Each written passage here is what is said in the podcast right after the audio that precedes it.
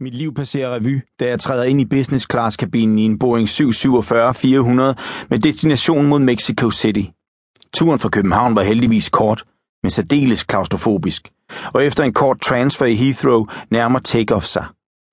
Jeg er bevæbnet med adskillige små flasker underbær, en pakke cigar, som jeg ikke kan udelukke, at jeg vil åbne og begynde at ryge på flyets toilet, og nogle forskellige bøger og aviser, som jeg købte i lufthavnsshoppen i sidste øjeblik. Overskriften på en af aviserne lyder Finanskrisens første selvmord. Han mistede sin formue på en uge. Jeg tænker, at selvmord nummer to måske er på vej lige om hjørnet. Jeg har ikke blot mistet min karriere. Jeg har mistet alt. Mine penge, min kæreste, lejligheden, bilen, min status, min magt og i høj grad også min identitet. Og ikke nok med det. Jeg risikerer en straffesag, bøde, fængsel, den fuldstændige og totale derut. Dette uagtet, at jeg intet har gjort andet end at stole blindt på en flok psykopater og deres store tanker og visioner, som viste sig at være et dække over korrupte forretningsmetoder og ubegribelig grådighed. Nu vel, jeg gjorde intet for at stoppe det cirkus. Jeg lukkede vel bare øjnene og håbede, at alt nok skulle gå, at tingene ville ordne sig, rette sig op. Men det gjorde de ikke, og nu er jeg reelt set på flugt. Ikke at jeg vil forsøge at gemme mig fra myndighederne, hvis de har brug for at tale med mig. Det tror jeg i hvert fald ikke. Men lige nu ved jeg ingenting. Jeg er forvirret, stresset og frustreret. Så mange millioner mistet på bare tre uger. Hvem havde set det komme?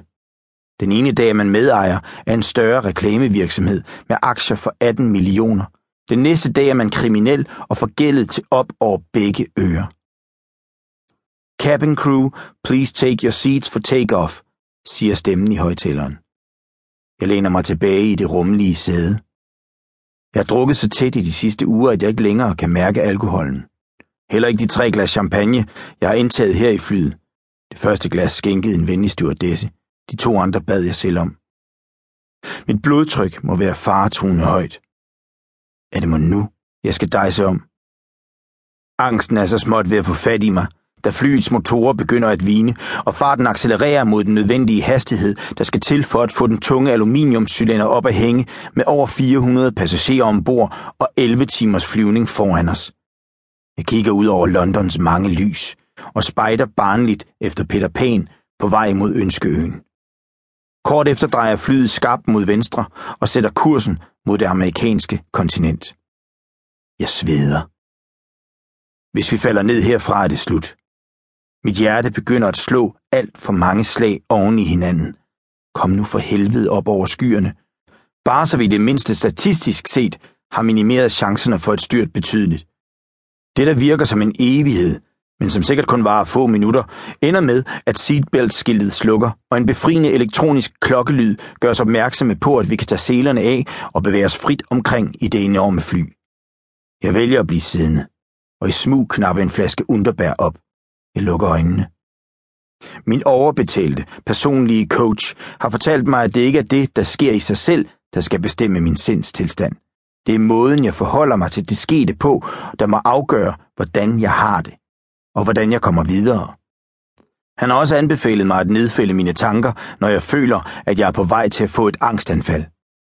Jeg har tastet løs på min iPad, siden jeg satte mig til rette i mit sæde, selvom min sidemand flere gange gjorde mig opmærksom på, at alt elektronisk udstyr burde være slukket under start og landing.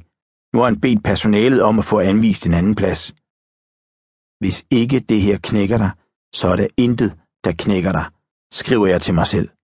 Et statement, der på sin vis beroliger mig momentant. Jeg læner mig yderligere tilbage i sædet, så jeg næsten ligger ned og trækker et uldent British Airways tæppe helt op over hovedet. Gemmer mig for livet. Jeg må se temmelig ynkelig ud. Sikkert et komisk syn for de andre passagerer, men for mig, som har mistet alt, kunne jeg ligge nøgen med en plastikgrisetryne på næsen og en våd porre i røven, uden at det nogensinde ville kunne blive værre, end hvad jeg har oplevet gennem de sidste uger. Og så sker det. Jeg rammer bunden. En vanvittig følelse farer gennem min krop som en ond ånd eller en udpint sjæl, der vender og drejer sig i smerte. Tvunget til at blive i kroppen, indtil den fysiske kapitulation og døden indtræffer.